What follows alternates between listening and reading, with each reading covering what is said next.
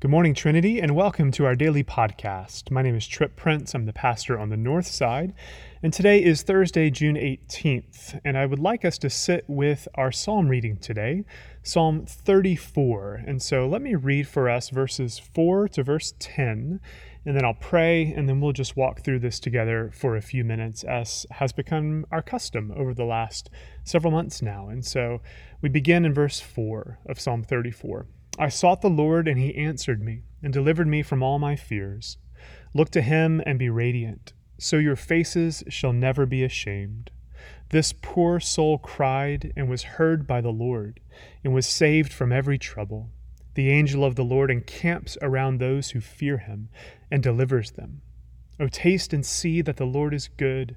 Happy are those who take refuge in him. O fear the Lord, you his holy ones for those who fear him have no want. The young lions suffer want and hunger, but those who seek the Lord lack no good thing. This is the word of the Lord. Thanks be to God. Father, we thank you for your word. I thank you today that you are with us in the storm, that you speak peace and you invite us to seek you, to come and draw near to you and find you to be our source of refuge and strength. We pray through Christ our Lord. Amen.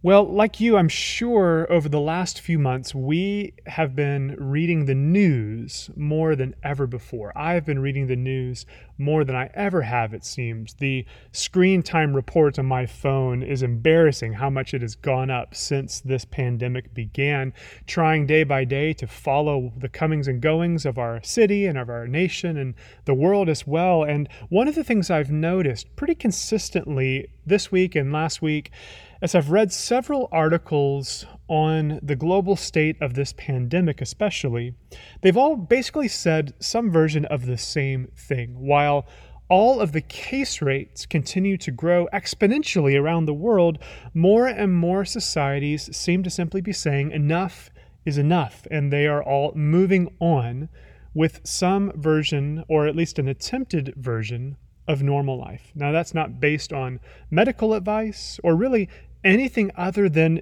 deeply and desperately wanting something to be true, wanting a thing to be over, being tired of something and ready to move on. And uh, I think, like you, it is very easy to understand. I understand this sentiment, to understand even many of the arguments in favor of that opinion, but I just want to s- point something out. I say that to say weariness weariness with the burden of a situation or the exhaustion that a situation brings is not actually the same thing as relief or true refuge. And that's true of this present moment, but it's also a timeless truth as well. I think you see that principle played out in today's psalm reading.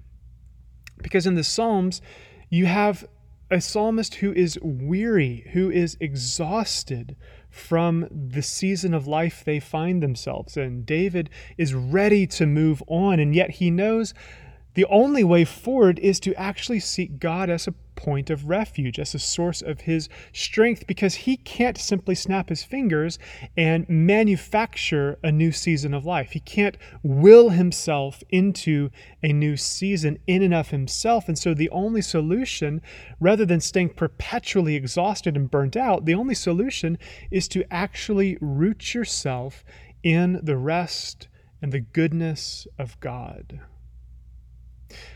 It seems to me this weariness we find, the weariness you see in the Psalms and really in every age in between, it leaves people desperate for relief. And as I think about us in particular in this present moment, if you have lived a mostly affluent middle class existence, or even upper middle class existence, likely the suffering, or at least the threat of suffering at the scale we have seen in 2020 is something you have never encountered personally prior to this moment. And yet, as the demonstrations and the protests of these past few weeks have reminded us all, there is a voice of the oppressed that has been marginalized, intentionally devalued for centuries.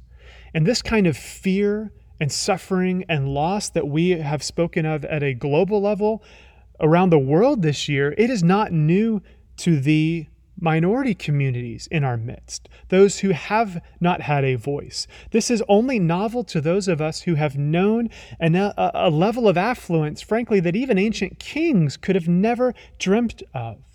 And so, what we have to do, if we have the ears to hear and to listen, the voice of the oppressed, those who have for centuries and longer shown us what it means to find refuge in God when you cannot change your circumstances, when you cannot simply will yourself into a new season of life. They can show the world what it means to long for salvation and to find God to be a source of refuge and strength.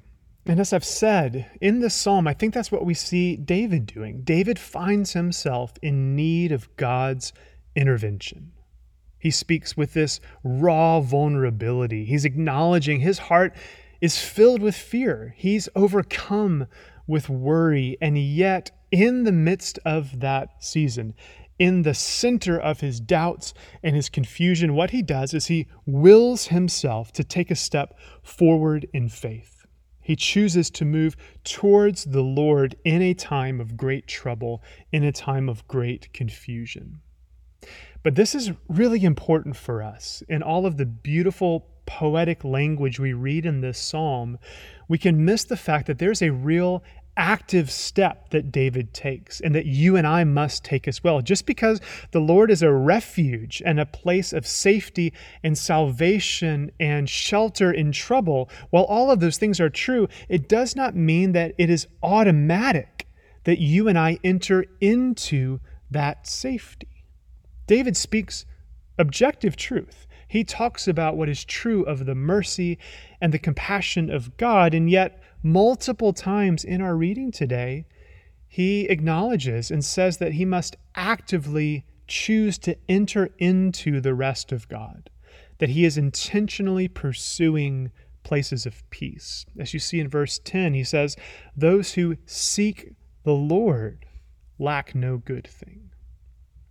And so, as we wrap up today, I will, I will just say this the abundant life with God that we all long for, that we all believe is promised to us as followers of Jesus. That way of life, it requires that you and I not only believe that He is good, but that we act upon that belief with faith and obedience. And this is especially true in times of weariness and sickness and social unrest. Our temptation is to not press into him as our refuge, but instead simply maybe turn inward and hope the storm will soon pass, will ourselves into a new situation and try and just move on by pulling ourselves up from our own bootstraps, whatever it may be. But instead, what you and I have to do is in this moment have the clarity of heart, the clarity of mind to look into the chaos of the storm, to face it head on,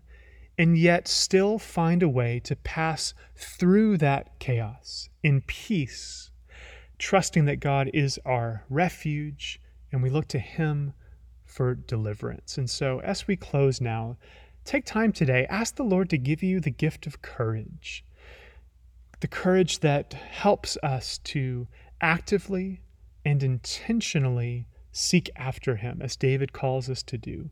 Not just when it's peaceful, not just when we have the sense of margin for such a thing, but to say, even in these times of confusion and brokenness and sickness, how do we press Him, even in this place, and say, God, would you meet me there? And would you be my refuge and strength?